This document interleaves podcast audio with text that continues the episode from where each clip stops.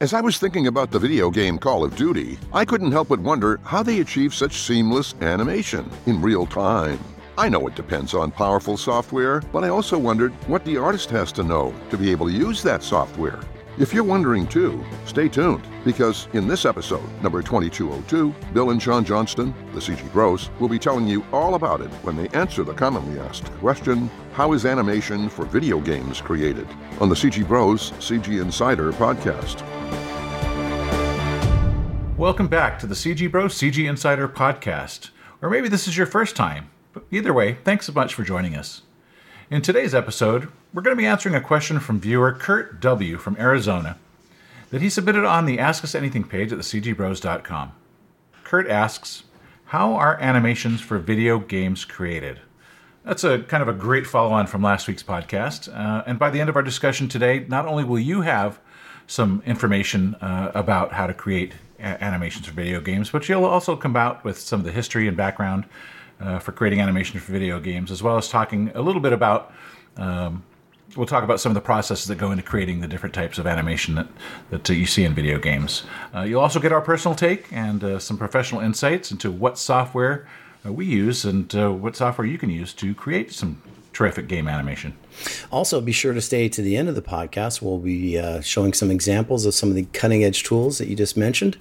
Also, to make well to make your game animations easier and create some stunning ones. By the way, uh, we'll also be reading some comments from the mailbag, and again, who knows, we may be reading yours. So make sure uh, for any future podcast, you go and, and give us our your comments to us. We we love it. It's exciting stuff. I'm Sean Johnston, one of your hosts for today's edition of the CG Insider podcast. And I'm Bill Johnston. And we are the CG Bros. It's a great so question. This is a great, yeah, it sure is. Uh, so let's go ahead and uh, start the discussion. I know uh, if you've ever played a video game, and I know you have, you understand the importance of uh, animation in video games. Either the animation, uh, you know, you fall in love with a certain character, the way they move, you you you like the way a, a, cool vehicle, or you like dynamic environments. But basically, animation is one of the things that at least for me, gets me hooked into a into a game storyline and and the personalities in that game.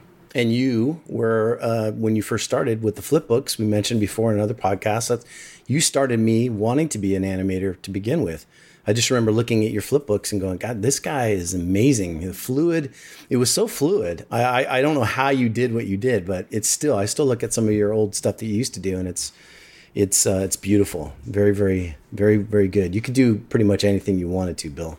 Well, thank you, Sean. I really appreciate that. And as we've talked about in, in past podcasts, animation uh, is the process of breathing life into a game or a character. Uh, as a matter of fact, the word animate itself means to fill with the spirit of life.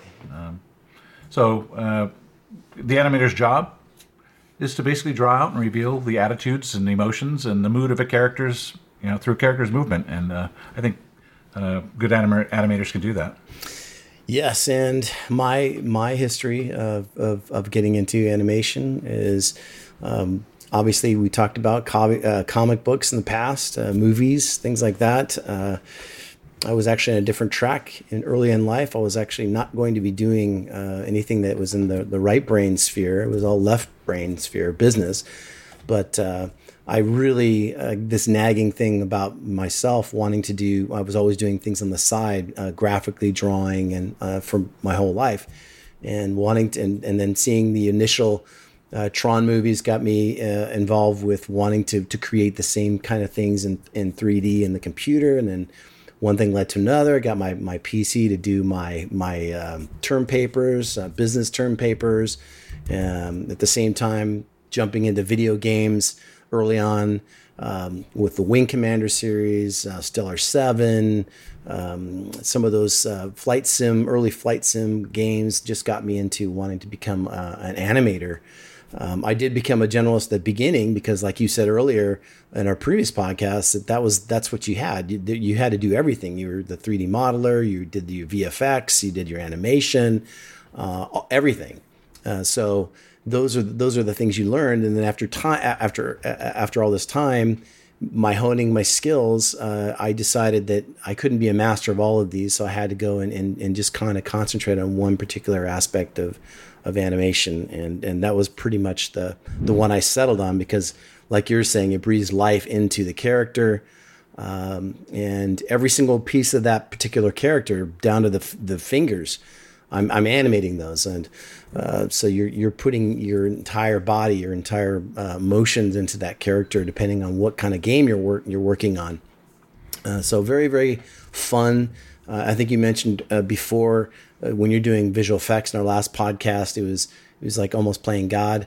Um, I, I kind of get that same kind of a feeling um, where I'm I'm I'm a, a godlike, uh, creating everything for this particular character that he's thinking and and uh, responding to in the environment of a particular game. So I, I, that's that's my my story. You are the puppeteer. That's Uh, the, the- puppeteer. You the control the people. Yes. Yes, the puppeteer, and then early early on learning that uh, when we had limited RAM abil- uh, uh, you know capabilities in your machine, there's really a lot um, to be desired when you're trying to get you know 320 by 200 really small little like thumb thumbnail looks like a postage stamp on your screen to play in full screen and everything looks pixelated and it looks terrible um, initially, though, um, starting in the video games, I was doing. Uh, I mentioned before that I was a sprite artist. Uh, super um, exciting, anyway, because I was working on a Super Nintendo Entertainment System, and doing doing games for those cartridges was was uh, yeah, it was all pixel based, and there was a lot of rotoscoping uh, with characters um, that were the shot on green screen uh, using traditional video, you know, equipment, VHS or Super 8 or whatever they're using at the time, and then bringing that into the computer. And I was cleaning those things up. And at the time, the art director wanted everybody to uh, have some type of drawing skills. And for me, I was always drawing, and it was perfect for me to jump right into. Um, but Lightwave at the time was also uh, really, you know, Babylon 5 had come out and people were just, oh man, just looking at all that CG and that's, and it looks so cool and sexy. And so that's what I wanted to do. Um, I wanted to get into 3D originally, uh, but I was still stuck on the sprite stuff and um, they wouldn't let me mess with the, uh, the Lightwave um, video toaster at the time. Um, so it was something I always wanted to do. And eventually, um, I got um, a, a package. Um, uh, unfortunately, it wasn't uh, well. fortunately for me, it was a cracked version of uh, of 3D Studio DOS, and that's where I learned how to do pretty much everything in 3D. And the rest is history. The well, rest you know is history. You know Myst really inspired me visually, and when I saw some of the the scapes in the in the game Myst, I said, "Oh my gosh, there!" That's I think that's what really kind of got me interested in, in maybe uh, doing doing game work was was how beautiful those environments were. Well, I I liked uh, Bioforge and Alone in the Dark, the first one, because to me, when I first saw Alone in the Dark, it was really. Um, well, I'll go back to Stellar Seven. Stellar Seven, which is almost like a, a, a you're in a first person view and you're shooting at these these. It's it's a kind of a horizon with the sky, and you're you're shooting um, like tanks. They're coming at you, almost like Tank Commander or one of those early ones. What was the one that that that we used to play in the in the um, the gaming um, um, rooms that we used to go to? Remember that? I was Like a, I was always an Atari fan, so Battlezone, was Battlezone, was a yeah. big- and and uh, asteroids. Right. This is actually a colored version of Battlezone. I, I guess Stellar Seven pretty much would be like that. Okay. But though, but they're polygonal, and so only the only thing that could do polygonal things at that point before the PlayStation One came out was your PC because it was pushing so much more.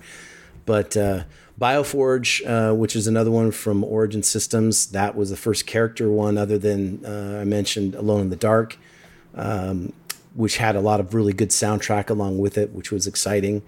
But uh, again, that's that's what I wanted to do, and eventually got into it by using 3D Studio, and then using 3D Studio Max, and using Biped. That was the early 3D Studio came with a, a, a really easy to use um, software uh, plugin called Biped, and you could use motion capture and skin a character pretty pretty easily, uh, and get people or get your characters up and running very very fast. Um, Well, that brings up a pretty good question, if you don't mind me interjecting. Not at all. Uh, How, much do you use motion capture in your in your daily animation life?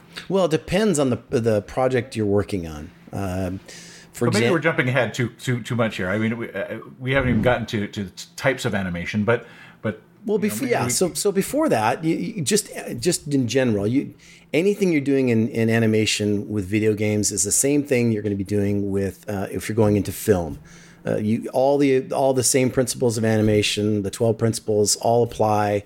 Um, you know, your squash and stretch, your your staging, um, your follow through, overlapping action, your slow in and slow out, uh, all your arcs, your secondary action, uh, exaggeration. You know, those things all um, are are everything you're breathing into your characters is the same principles you're going to be doing in anything when you're animating, whether it's 2D, 3D, uh, two and a half D, whatever you're doing, stop action, all that stuff is all there.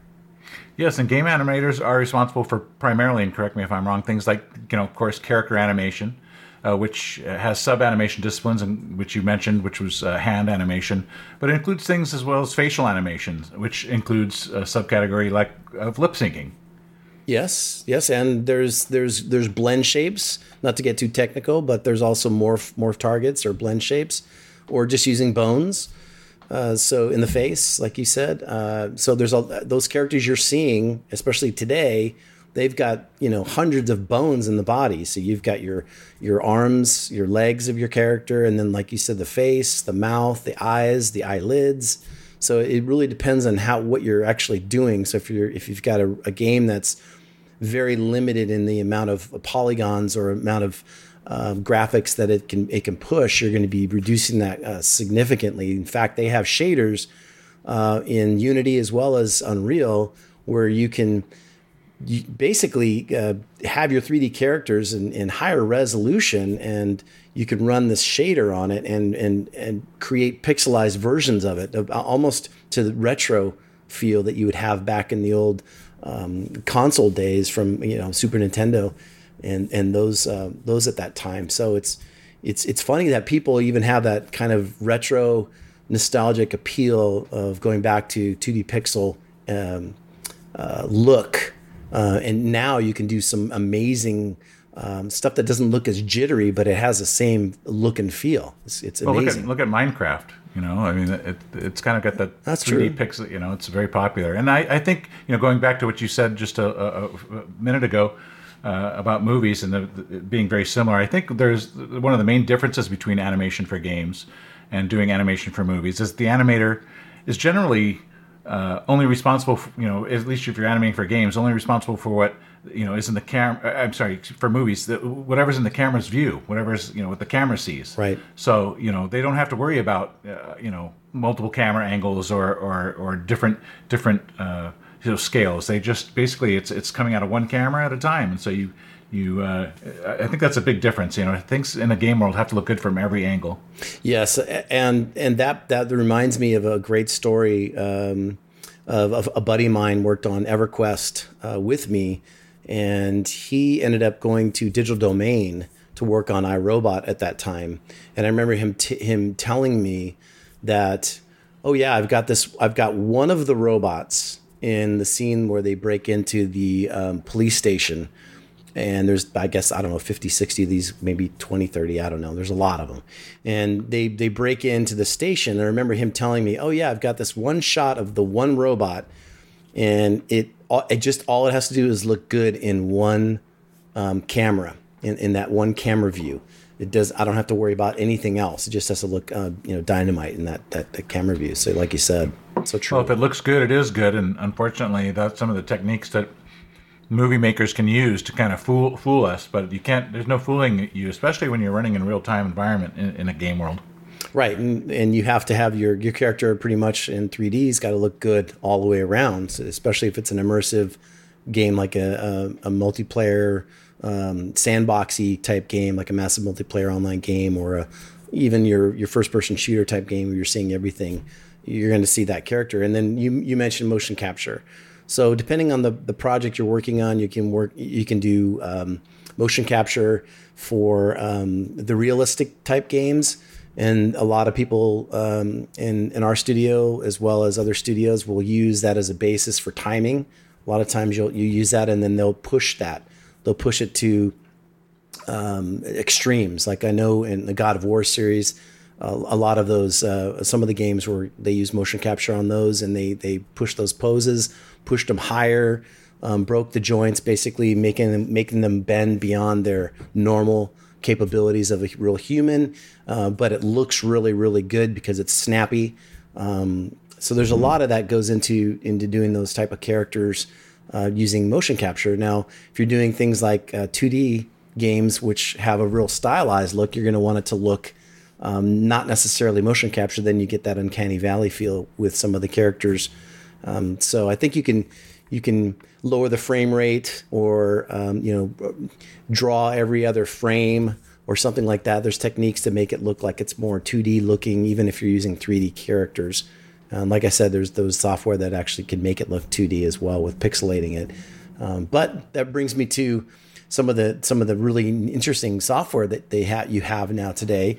Well, before we before we jump onto the software, I just wanted to say that that you know to your point, you know the technique that a game animator uses depends uh, on the director's vision. You know what the what the storyboard calls for. You know the style and the personality and the realism, uh, level of realism that the game that you're making requires. Uh, a lot of you know the style of the gameplay also has a lot to do with how the animator will approach you know a character's motion and and, and you know they, they they do they animate more than characters but uh, but but as far as kind of a, an overall uh, global animation viewpoint uh, that's you know the style of the gameplay because they that that would dictate a lot of a lot of how your characters would move and how you'd animate them Right. It depends on if you're in a first person view or third person view behind your character. So you're going to be obviously if it's a third person, you're going to be running behind your character. The camera's going to be behind your character, and you're going to see him fighting or um, you know engaging with with creatures that are in the environment. So you have your animation would be doing uh, you know, certain animators would be doing your environmental characters, which would be creatures, uh, animating props, things like that that are moving. Let's say a windmill or something in the scene uh, flags, like you mentioned earlier before. There's a lot of animated things that are actually going on, especially if it's like a a game where you're you're um, interacting with the the environment itself, or you're going through puzzles and jumping and and um, you know uh, those those kind of things on ledges and um, or you're getting you know there's like the um, a certain certain uh, video games where you've got obstacles that are coming at you or um, zombies in fact that are coming after you or something like that. So um, you know, it does take it, it, You know, those are things you have to, like you said, look at the the animation director or the art director will have a lot of input on what the particular scene is that you're going to be working on, and you know, it's a collaborative effort. It's not just they don't just throw it at the animators and say, "Hey, animate it." Um, design's got a lot to do with it as well. Designers of the game, and they they they uh, have their storyline, and so you're trying to you have this little powwow and, and you brainstorm on what's the best what are they thinking when they when you interact with this particular part of the game? What makes yes, it fun and, and sticky and, hmm? yes and depending on what type of creature you're animating or what kind of species you're animating they all move in a certain way. They, they have similar movements. They have a certain way they move as a as a creature right. uh, of that of that race or something or that genre. Um, and i'll say that you know as far as you know motion using motion capture and now we can, I guess, get back to that.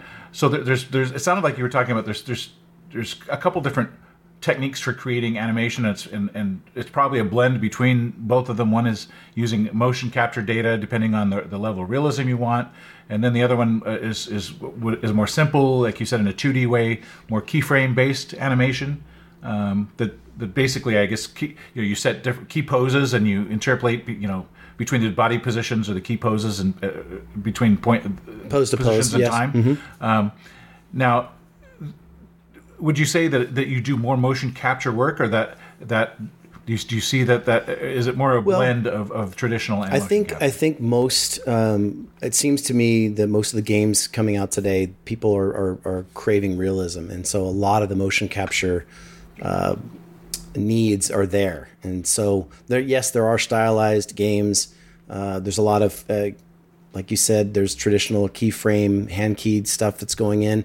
And, but a lot of it now, uh, especially some of the titles, especially some of the ones you're working on, the ones that are the blockbuster AAA, there's a lot of um, motion capture that goes into it. People may may or may not uh, acknowledge that they're using some of that as uh, or as reference. They're using video reference. So yeah, they may not be do- doing exact, you know, motion capture, but mundane things that you you see over and over and over again, and, and it has to also depend on on your your project's budget. It's like, do you want to go ahead and spend time in, in the motion capture studio with the talent and the, the expense because it is expensive to, to get that uh, all the the game animations done. Then you got to go clean them up. Uh, if if or they charge you to clean all the, the data up, or you get a clean one, and you still have to create your animation loops for the runs, the jumps, the punches, you know, all of those things you have to do uh, to get it ready to actually go into the game where you have your state machine, which is basically a, a fancy way of saying uh, it's almost like Visio, where you have a, it's almost a node based thing, um, a diagram. So you have your idle in the middle, and you've got, oh, the character is supposed to run. Okay, so it, it, it, it branches out into a run. And those are all logic trees, basically, was what a kind of a state animation system. And usually your, your tech animators doing that um, a lot of times, and they're setting all those systems up so you can be creative and start doing the things you need to do. And and you know the motion capture, not you can't capture fingers, uh, at least not now very well, unless you're spending big bucks on that. Uh, some of the some of the cinematics you're going to be spending money on doing motion capture and fingers, but normally you're just going to get the the body, the gross motions. You're not going to get, like you said early on, facial. So you'll have to put all that into your characters um, after the fact.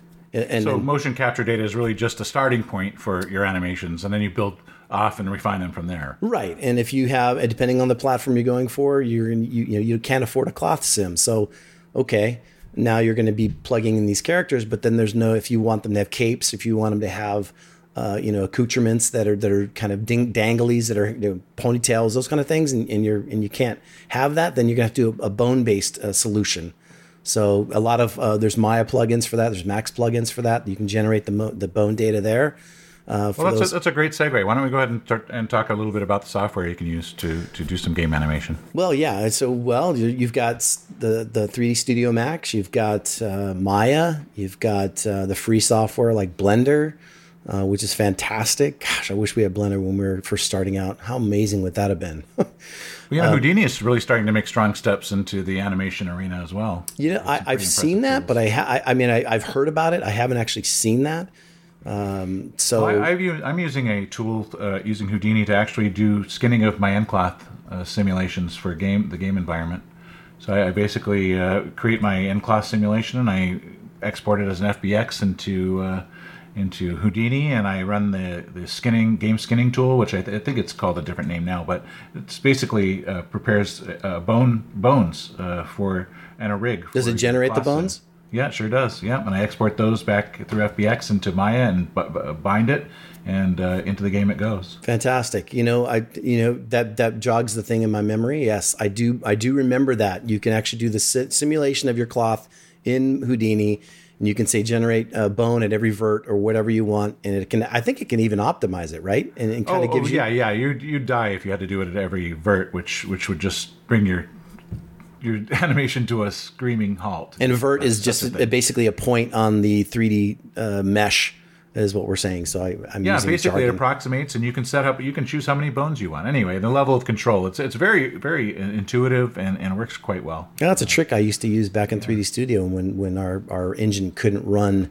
um, uh, morph targets and, and you do the bone animations. I did that a lot using 3D Studio to, to do my flags in the environment. That was that was well, fun. Hopefully, we're not getting too much in the weeds uh, for you, but uh, that, that's how it's done. well, I, okay, we'll go back into the software. Um, so 2D software, there's a there's a, a program called Spine 2D, and and I just super amazing program. Uh, it's a it's a 2D skeletal animation program uh, software for video games, specifically written to uh, used in Unity. They've got runtime um, API that goes right into to Unity. Works really really well. Here's an example of some of. The, I just in fact I it's so simple to learn. I learned it in about less than a week. I learned how to how to skin a character, how to weight the character, and then add animation, just like a norm, you normally would do in 3D pretty. Well, you are you are a super animator, so uh, you know. Oh, I, I, don't know if it would take you know you, uh, a week for everyone, but uh. well, l- let me just show uh, quickly this this uh, particular st- some of the stuff that you can do with it,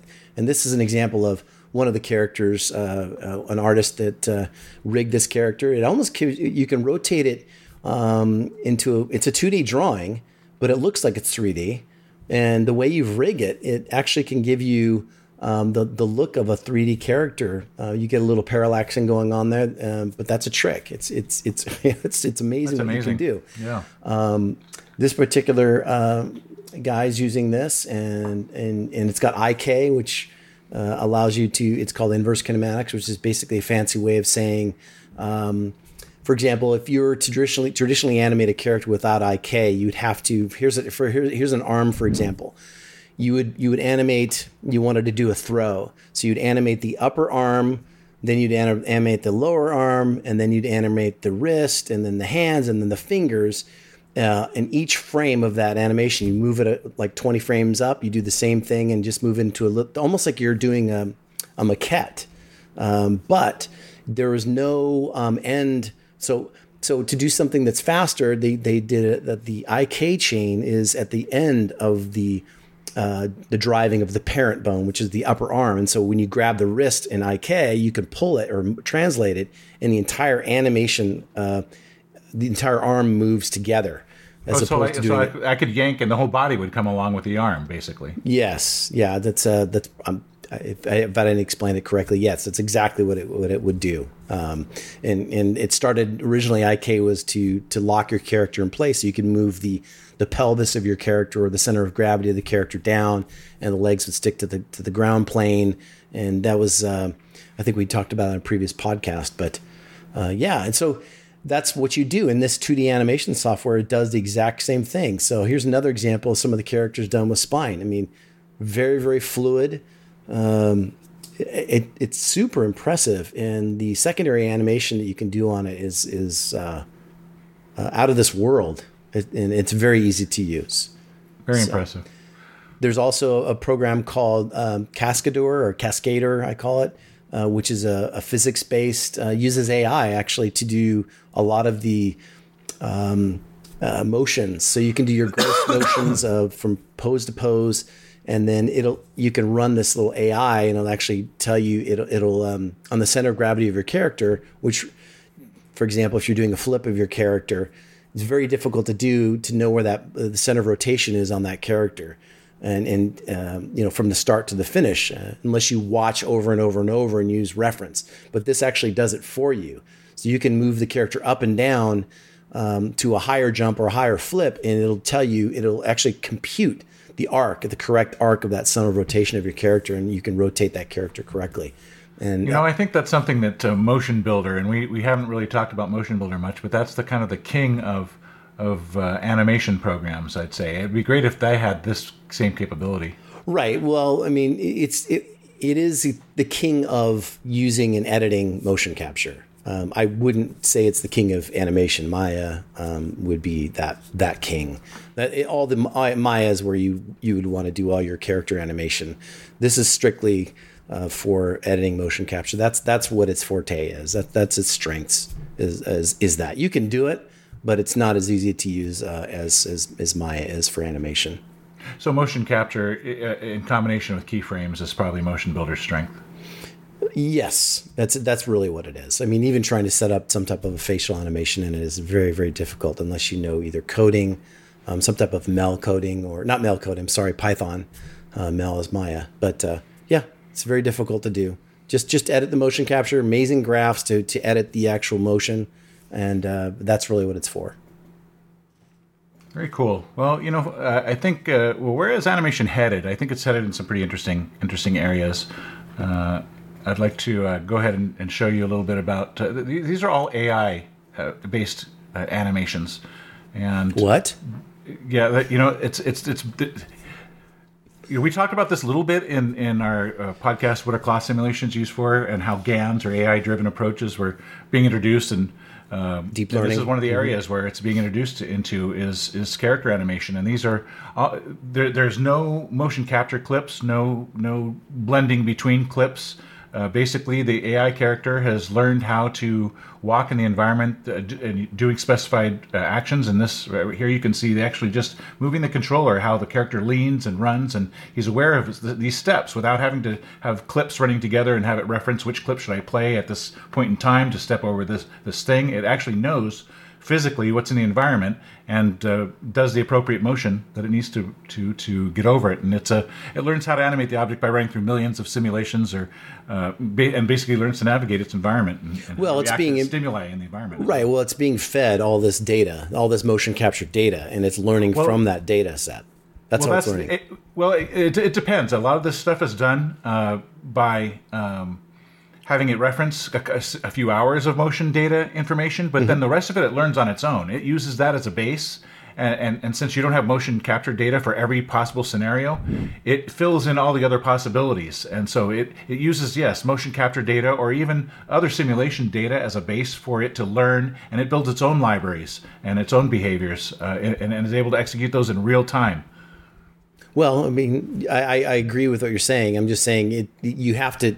It only gets it. It only does what you input. It, it, it has to have some type of reference to to learn. So. I, oh yeah, but that but animations have to be perfectly timed, you know, to to to work in the environment. You know, they're they're, they're going to be running up steps. Mm-hmm. If you do it the motion capture way, you you have to run up steps that are the same size or have a looping step step animation. Whereas this AI, he can he can run up steps, he can jump over boulders and run up different heights of steps, and, right. and all have it blend together perfectly from a timing perspective. Right. Rather than have code do it, it's actually doing it based on uh, the AI is telling it what to do. As far as is that that demo that you just showed, right? Exactly. Right. Exactly. Right. Yeah, so that's that's that's it's an amazing technology. It is. It is. I, I think uh, I think a lot of people are, are afraid of that technology, and I, I'm not afraid of that. I think any of the AI um, deep learning algorithms that they're they're using for any of this stuff, I think is really really cool. We wanted to use a similar something similar to that where you're you it's all like motion mixing where you have this person in in a motion capture studio. He's running around. He turns left. He turns right. He goes he goes straight. He he he, he stops. He goes backwards. All of these things jumping in different ways. And and th- this particular uh, one that I had seen that Unity was using uh, had an example of uh, of motion mixing was that exact thing. It was this person spent like two or three hours in, in a motion capture studio doing all these different motions. And then that was plugged into an AI that said it went in and, and looked at the database, then saw the environment and says, okay, what is it? In order to get over this obstacle, which one should I logically play that blends perfectly with this? And so you're right. I mean, that's what they're going to be doing in the future. That's going to mm-hmm. happen. But as far as being an, an, animator and saying, okay, well, my, my job's going to be obsolete, you know, I think it's going to be used as a tool because uh, uh, it'll it'll help quick uh, quicken the creative process. It's not. I don't think it's going to replace artists. It, it, may thin it out a little bit, but at the same time, you know, there's a lot of that, st- especially with character uh, charactered uh, stylized animation. It requires you know a certain understanding of humor um, and how uh, you know when to when to do certain things. So you're going to have to input all that stuff. So there's well, going to yeah, be creative process still. I was going to say there's there's yeah exactly. There's still a need to push that the story forward, and you know there's gameplay and then there's story, and uh, you know even even as the hardware you know progresses and the games are becoming uh, you know more physics based and more more more AI based and, and kind of how they perform. the I think that the you still need the the human hands on to to really push the narrative, uh, really do that subtle animation that's it, that's in maybe cutscenes or something mm-hmm. like that. That that really is not something you program. I mean, uh, there's there's like you said, there's that all facial animation has to blend with hand animation, which has to blend with body animation, right. and, and, it all has to work together. And, and and the AI isn't isn't quite there yet. Yeah, I think, and, and like I said, I think it's going to be a tool to help uh, enhance. Um, an animator, I, I think uh, the repetitive tasks that you have to do over and over and over again, and, especially in gaming, those things are going to be kind of, I think, uh, reduced uh, as far as time, and you're going to be able to create so much more, so many more games uh, with this technology. Great My point, opinion. Great point. Great point. Well, let's uh, let's go ahead and uh, get to the mailbag uh, for this section. Okay. Um, Marty Slawinski writing in says, firstly, your platform is well known for high quality CG content. Thanks. Secondly, I've been watching your content for years and I feel attached to your platform on a personal level. Yes. Thank you, Marty. That is what we are going for. We really appreciate your uh, your loyal viewership and and uh, you know, stay tuned for more. Right, right. Okay, so I'm going to butcher this name. I'm sorry. Amar Rafajan. Uh, he says, I just want to get recognized because of my work. My work isn't getting attention at all, and it takes several months creating just one of them. So, yes, I, I, I agree 100%. There's it's hard to, to get recognized, especially on YouTube, where you've got so many different um, uh, thousands, millions of people putting their stuff up there. So yeah, so that's one of the reasons why you should pick the CG Bros, and and um, so many people have picked us uh, because they get recognized. They actually can, yeah, their things are their their creations are being seen. Yeah, they're they're actually findable. People can find their work and, and appreciate them and and uh, give you the feedback that you know you're probably uh, looking for at least and from the real world, no, nonetheless. Yep. So uh, third third comment is from uh, Doyan Quack. Doy, Doyan Quack. Uh, the experience of professional streaming and the feedback on the video is why I submit my video to the CG Bros. Well, thanks, Doyen. That's that's again, uh, you know, streaming is one thing. You could put it on your website and and no one will find it. And that's what the CG Bros are here to do: is to to you know promote your video and get you uh, exposure and uh, and feedback. Yeah, the feedback's huge. Uh, you do get some trolls every once in a while, but the majority of that stuff is is you know on YouTube. You're going to get that, so you're going to get some really good uh, feedback for what you've you've put out there. Well, thanks again for being part of our podcast today, and we enjoyed being with you and answering Kurt's question How are animations for games created? We hope you learned something new and had a good time doing it. Uh, we covered a lot of interesting information uh, that hopefully you didn't know about before, and if you did enjoy it, do us a favor and share it around. As well as hit the like button. It, it just takes a second and it really helps our channel, but it also helps YouTube find someone just like you who wants to stay up on the business, the art, and the craft of CGI animation. Uh, we'd like to know what you think of the podcast as well, so please do us a quick favor, shoot us a comment. Uh, we'd like to hear it, whether or not it's good or bad, because we're always looking to improve our podcasts and get you guys uh, what you want. Every week, we bring a brand new edition of the CG Insider podcast, and we discuss different topics that have anything to do with CGI animation and digital VFX. We also uh, uh, talk about a host of other interesting and related subjects that come to our attention. If you've got a subject you'd like us to cover, please let us know. You can easily do that by jumping onto our website, thecgbros.com, click the About Us tab, and on the Ask Us Anything uh, page, uh, like Kurt did, it's as simple as that. Be sure to check out our other great video entertainment on the CG Bros YouTube channel. We've got really awesome stuff there for uh, motivation and inspiration and entertainment. Uh, both of us are looking forward to seeing you here back next week. Uh, for next week's podcast, we'll be answering another gaming related question What are the biggest challenges creating VFX for games? We'll see you here next week.